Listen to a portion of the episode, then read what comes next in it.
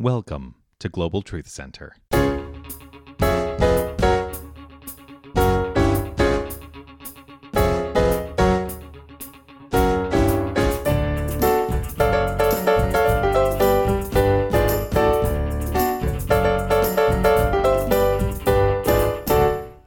That song was written by John Denver. Annie's song was written by John Denver, and it came out in 1974, the summer of 1974. In fact, it was number one on the charts for an entire month.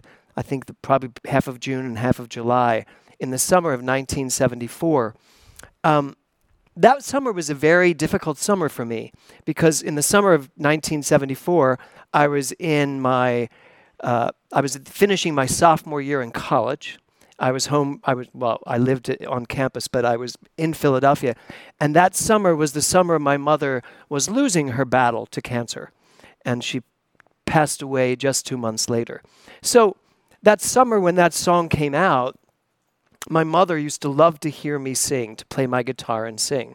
And she would ask me to sing songs for her. And when this was this came out and this was on the radio, she would ask me constantly from her bedroom, play Annie's song. So I would sit and play Annie's song for her. And as I was putting this talk together, I was thinking about, you know, what was that summer like for me? You know, and and it was a very disruptive summer in my life. Uh, the challenge that she was going through, of course, went into our entire family. And I was contemplating, you know, looking at the end of her life, looking at the beginning of my life, really, going back to college in the fall. As it turned out, she passed away on the first day of my junior year of college. So I didn't get back to college for, for a few weeks in that semester. And the reason I bring all this up, there's a lyric in there Come, let me love you Come Love Me Again. And interestingly enough, John Denver wrote this song as a reaction to an argument he had with his wife of the time, Annie. And from the disruption of that argument, which apparently was an intense argument, came this amazingly beautiful song. So that leads us to believe and understand that from disruption, comes good. That sometimes it takes a disruption of a sort to create this next thing. Certainly, if you're going to build a new house, you need to demolish your house. I remember when we did our first renovation and they tore my house apart. And I remember standing there looking at this framework and I was just horrified that I had torn down my house because I was like, oh my God, I can't believe I did this. Oh, I wasn't happy with what I had. And then, of course, a new house went up and it was spectacular. And I just went through this again. And I just went through it last week with the oak tree when they were tearing, tr- trimming the oak tree. And I was just in agita for two days waiting for this to be done. And now it's spectacularly gorgeous. So the disruption of my mother's passing away quickly moved into me realizing I didn't want to finish college. I wasn't interested in what they had to teach me in college. I wanted to move to New York and be a Broadway star. Period. End of sentence. So that disruption gave me the permission to get up and leave. My father also said, You need to go. Because if you stay here any longer, you're going to be stuck here in Philadelphia like the rest of us. And most of them have been, luckily, not my nephew, who's here today. Um, so, so it did. So the disruption of that event in my life caused me to go out and start something new. So, the title of my talk today is In the Face of Disruption. In the Face of Disruption. So, there's a lot of disruption going on in the world today. Have you noticed? this, this thing, this pandemic, it is a disruption of sorts for the entire world. There is no spot on this planet where this has not impacted this world, the world, the global view of life. There's also in our country this race problem, this, this disruption of, of love, this, this understanding that people's lives matter. Black lives matter. Brown lives matter. Asian lives matter. White lives matter. But are we looking at it all from a place of understanding that this disruption is necessary? It is absolutely necessary sometimes for people to shout out. Well, remember that movie? What was it? Newsroom? Not Newsroom. I forget it, where he was hanging outside the wall. I'm mad as hell and I'm not going to take. but thank you, network. I'm mad as hell and I'm not going to take it anymore. That's where we are.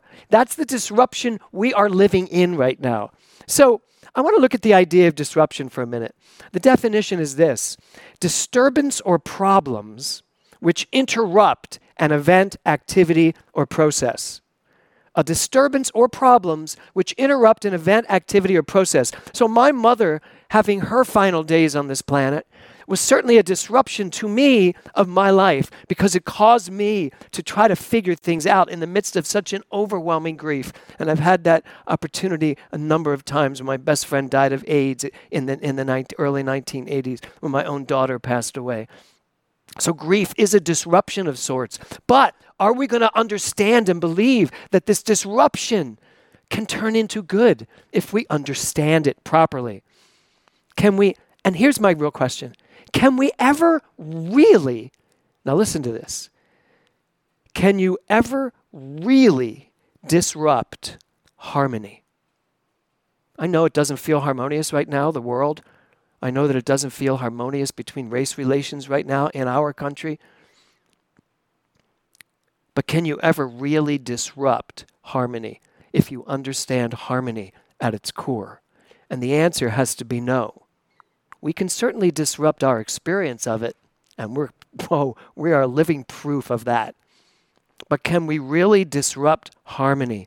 Ernest Holmes said this harmony can never become discord. I'm going to say it again. Harmony can never become discord. He says the truth can never produce a lie. Now let's just think about that for a minute. The truth can never produce a lie. You can lie, I can lie, we can see lies, we can experience lies, but the truth can never allow for a lie to be anywhere present because the light is the light. The light can't turn into darkness. We can dim the light and create lies and create experiences that we're living that we don't have to be living, but we can never really eliminate the truth. And he says this he says, I love this quote we cannot contract the infinite, but we can expand the finite. Do you know what that means? It means I can never make God smaller. I just can't. I can never make this thing called life smaller. I just can't. But I can certainly expand my experience of it. And if I want to put my mindset into the disruption that's going on in this world right now, I can live it out loud and I can expand it so much that I become this discord. I become the angst. I become the anger. Now, that's not to say I'm not going to speak my word, but as Ernest Holmes says, speak it from love, love only. Come from love. Yes, say what you see. I said it the other week. See something, say something, do something. And for those of you that misunderstood me, as a couple people have asked me, did I in, was I implying you should go out and get into arguments and fights? The exact opposite.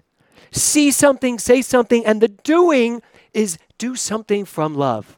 Come from love. Show me your way of looking at what's going on where you expand the infinite. You can't contract it. Where you don't just expand your horrible experience of what may be going on right now. You have that power. That's the power we have in mind, in heart, in soul. So, it's very easy for us to get caught up in the relative. So, I want to ask you something. What's going on right now? What are you caught up in? Honestly, if I answer one more question about the pandemic, it's like my head is going to explode because everyone is caught up in this pandemic.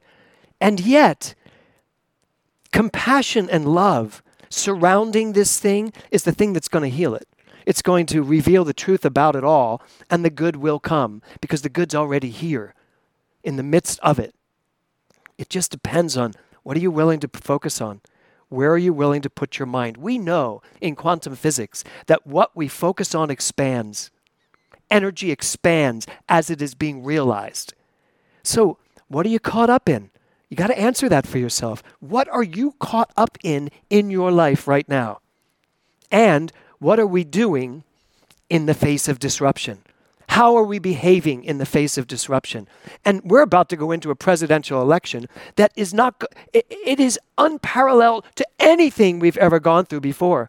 I've been through, I don't know how many elections I've been through in my lifetime, but many at this point.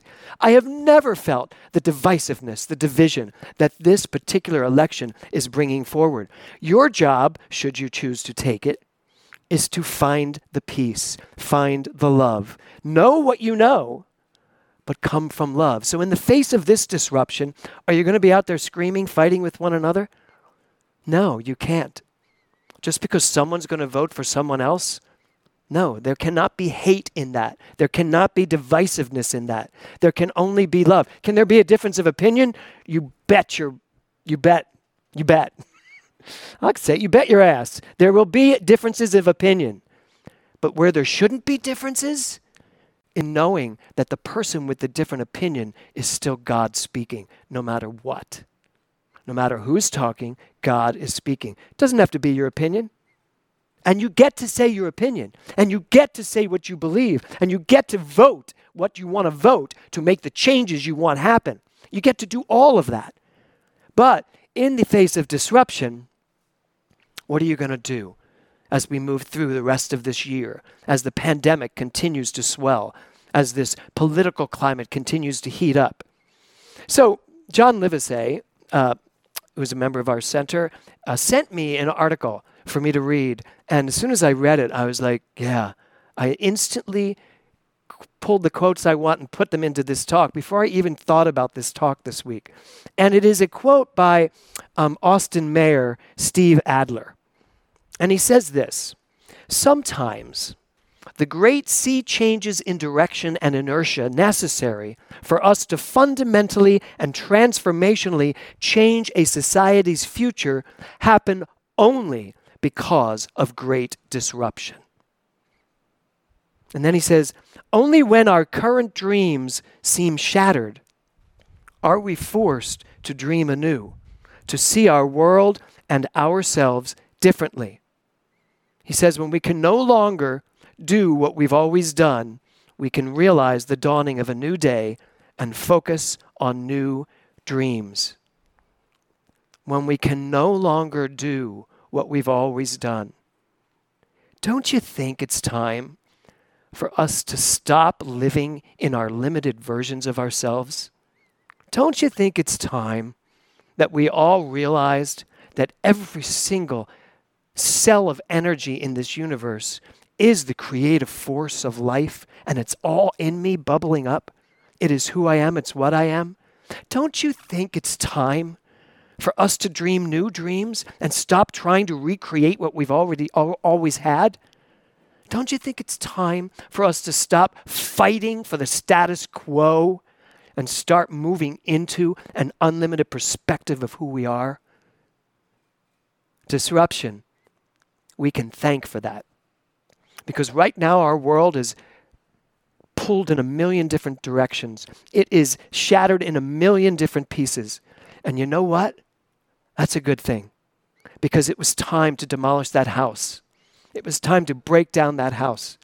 Wouldn't it have been horrific if I had torn down my house and then built the same house again? Who does that? Nobody does that. So, why do we do it in life? Why do we tear things down and then fight tooth and nail to keep it the way it was? We don't need the world to be the way it was. We need the world to grow up. We need people to start seeing people as God. We need people to start loving unconditionally and stepping from that love into what wants to happen in this world. So, the dawning of a new day, he says, focus on our new dreams. So on Friday, during Spirit Breath meditation, I, um, I had a whole Spirit Breath planned. And then in the midst of the opening, I said the word passion, and the whole spirit breath changed. I decided to make the theme passion. And as I did the theme, I literally felt my body raising because it's spirit breath. It's it's the um, continual circular, circular movement of breath through the body that brings an awareness to the body. It's an amazing uh, spiritual practice. But as I kept speaking of passion and where it's coming from and what it is, I was literally, literally blown away by what was coming through me and how I felt. When it was over, Anne Monahan, many of you know Anne, she, she, I unmuted her because she was raising her hand. She went, I feel like I don't know where to turn first to, to go into my life today. And, and that's where we can be if we want to. But that means we have to stop paying attention to the demolition and start paying attention to the architect inside that's building a new home for ourselves. And that home had better be made with passion. It had better come from that thing in you that's not going to be okay with the same old, same old that's not going to be okay with the status quo, that's not going to be okay with the religion that's been telling us the same thing for 2,000 plus years and along the way missed the point of what it was saying in the first place. It is time for us to break all of those barriers down and to say to ourselves, I am ready for a new world, a new life, a new understanding, a new relationship to myself, to my career, to my, to my, to my health, to my, to my intellect, to my emotions, to all of it. That is where we are now. Steve Jobs said this You have to be burning with an idea or a problem or a wrong that you want to right. If you're not passionate enough from the start, you'll never stick it out. So, what are you passionate about? What are you passionate about in life? Tomorrow night, Monday night, on Let's Talk, our theme is passion versus purpose. And we have an amazing guest, Kelly Lang, newscaster, first woman to ever be paid a million dollars an episode for her work as a newscaster, breaking that glass ceiling for women. She's going to be our guest on Let's Talk to talk about this idea of passion versus purpose and where they come from. So, what are you passionate about? And if your answer is nothing, then you better get into my spirit breath meditation and start breathing in who you are and start understanding. Passion is not just something Emma and Will have, or, or maybe Kevin has, or certainly Andrea has. Passion isn't just something for them. Oh, yeah, they're all passionate. Passionate is who you are. Passion is who you are. You want to build a new home? Get in touch with that passion and build a new home. Build not a new you, go back to the authentic you. Go back to the you that you have always been, but we've put so much stuff in front of it. Dale Carnegie said this most of the important things in the world have been accomplished by people who have kept trying when there seemed to be no hope at all. So, for those of you out there who have spoken to me and said that it does feel a little hopeless, for those of you who feel the political landscape looks hopeless, or who feels that this pandemic leaves you feeling constricted or limited, I am here to tell you today passion Find your passion. Find what is inside of you to be passionate about. And, and be willing to look at all of this disruption out here as the very thing that happens right before the good appears. Ernest Holmes said, harmony cannot be changed into discord. There is harmony everywhere I look because I see the harmony. As the wrecking ball goes in and knocks down the building, I see the harmony of growth. I see the harmony of innovation. I see the harmony of passion at its best, ready to break down what no longer serves me and build up the truth of who I am. So, William Pollard said learning and innovation go hand in hand. The arrogance of success is to think that what you did yesterday will be sufficient for tomorrow. I want you to hear that line. The arrogance of success is to think that what you did yesterday will be sufficient for tomorrow. Why do you think churches are just falling apart all over the world? Because they're still trying to serve us church, church, the way we grew up with it. It needs a full renovation. This needs a full renovation. And I, I work my best to change it up as much as I can to just constantly ask, what's new? What's needed now? Where do we need to go now? And now, great. Oh, that's very successful. And now? So I love that he said the arrogance of success is to think that what you did yesterday is enough for today. It's not. Today is a new day. So I'm going to close again with this uh, the mayor of Austin. I'm going to close. I'm looking for his name again. Where is it? Austin Mayor Steve Adler. I just didn't want to not say his name again. I'm going to close with one more clo- quote of his. just take a deep breath. He says, The time is now. The drumbeat is growing. The time is now to ensure we exit this time as a more just city than we were when we entered. And I would say a more just world than we were when we entered. And he says, we can do this if we're not scared to think big. This is the moment to define who we are. We should dedicate ourselves to doing justice and not in little ways. And then his last sentence is this Shame on us if we rebuild systems as inequitable as they were before. Shame on us if we rebuild systems as inequitable as they were before. And I'll move away from the word shame because I certainly have no interest in shaming anyone or myself. But it would be a sad day if we let everything happen that's happening right now and we don't learn from it. We don't grow from it. We don't find the good in it. We don't give ourselves the opportunity to bring love everywhere we go. That's who you are. That's who I am. That's what we can do. We can love only. We can then forgive everything, get rid of it, be done with it. And then we can remember who we are in every situation, no matter what the conversation is, no matter who is bringing it to us, no matter who is disagreeing with us. Never forget God is speaking no matter who is talking. And God is speaking no matter what pandemic is raging, no matter what political landscape is blowing up. God is speaking. Our job is to listen. And once we listen, speak the truth because the truth can never, ever have a lie involved in it. Namaste.